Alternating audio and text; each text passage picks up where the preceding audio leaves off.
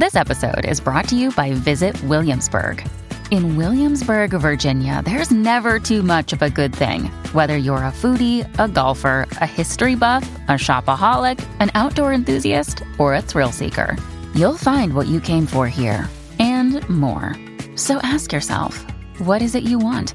Discover Williamsburg and plan your trip at visitwilliamsburg.com.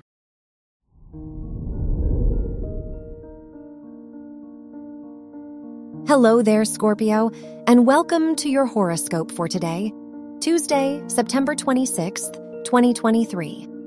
As your chart ruler, Pluto, trines the sun in your third and 11th houses, it's a good time to reflect on your direction. Whether at work or in your personal life, you may feel the need to pave your own path. Consider how you can support yourself and others simultaneously, and then you'll know where to start. Your work and money. With Jupiter trining Mercury in your sixth and tenth houses, you'll find a lot of value in prioritizing your studies and work experience.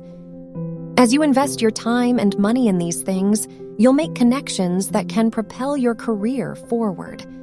Furthermore, you're more likely to be recognized if you work alongside others now.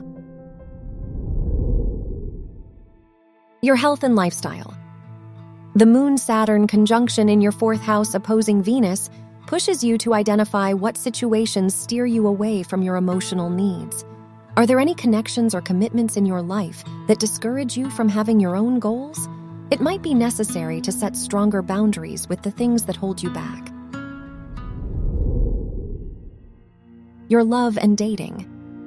If you are single, the Moon Uranus square in your fourth and seventh houses could cause a sudden rift in your relationships now. It's important to stay vulnerable with yourself and think things through before pursuing new connections. If you're in a relationship, it'll take extra effort not to jump to conclusions today. Wear yellow for luck. Your lucky numbers are 11, 24, 38, and 44.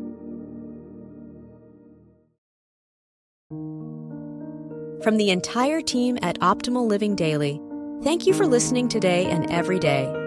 And visit oldpodcast.com for more inspirational podcasts. Thank you for listening.